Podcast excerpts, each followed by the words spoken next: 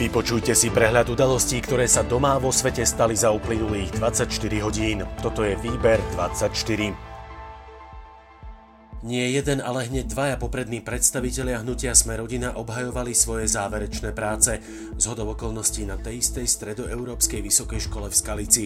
Miroslav Beblavý najskôr zverejnil video, v ktorom rozobral na šróby bakalárskú prácu Petri Krištúvkovej.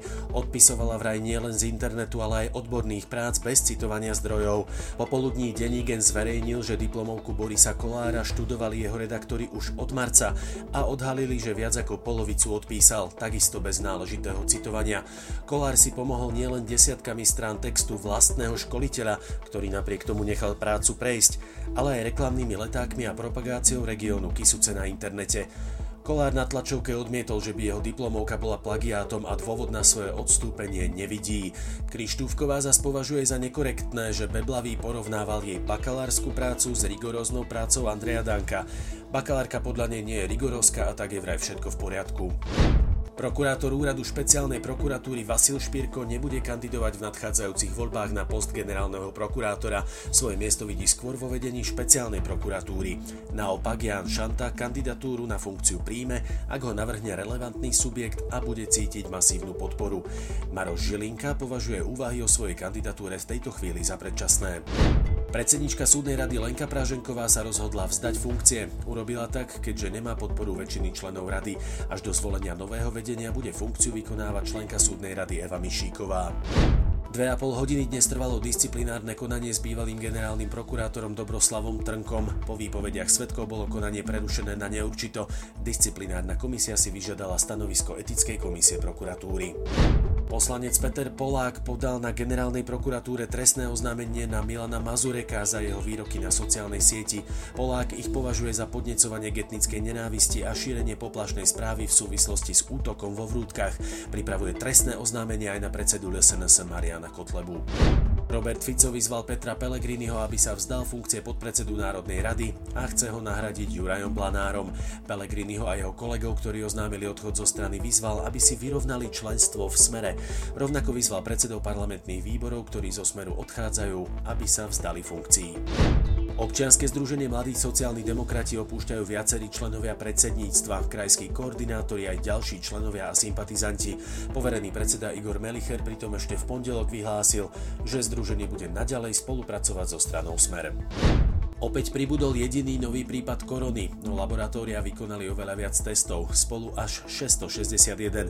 Druhá vlna ochorenia môže u nás vzniknúť najmä pre prípady, ktoré by mohli byť importované z iných krajín.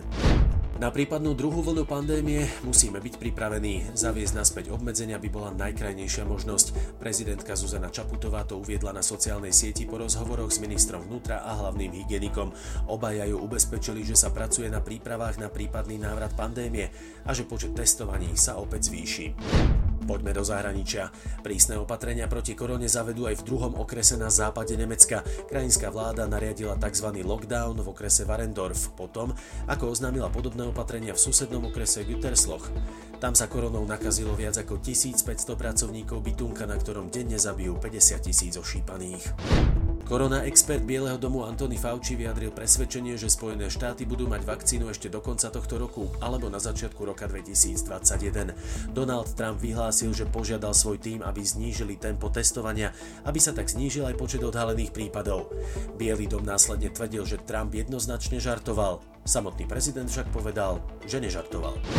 Japoncom sa podarilo zostrojiť doteraz najrýchlejší počítač na svete, ktorý svojou rýchlosťou takmer trojnásobne prekonáva doterajšieho rekordéra. V praxi ho chcú využiť v praxi ho chcú využiť okrem iného aj na hľadanie lieku proti korone. Svetom otriasa škandál srbského tenistu Novaka Djokoviča, ktorý pri organizácii exibičného turnaja Adria Cup nerešpektoval povinné opatrenia a následne v útorok bol aj on pozitívne testovaný na koronu. Po turnaji oznámili pozitívne testy Bulhar Grigor Dimitrov, Chorvát Borna Čorič a srbský tenista Viktor Trojický, ktorý nakazil aj svoju tehotnú manželku. COVID-19 majú aj dvaja tréneri a ďalší členovia realizačného štábu. Hráči sa stretávali nielen na kurtoch pred vypredanými hľadiskami, ale hrali spolu aj basketbal alebo si spravili nočný záťah po baroch. Z kauzy sa stáva aj politický problém, pretože Chorvátsko chcelo vďaka tomuto turnaju ukázať, že je bezpečnou krajinou. Na záver pohľad z okna. V stredu bude premenlivá k večeru zmenšená oblačnosť, v západnej polovici prehánky a búrky. Teplota 21 až 26 stupňov, na západe chladnejšie.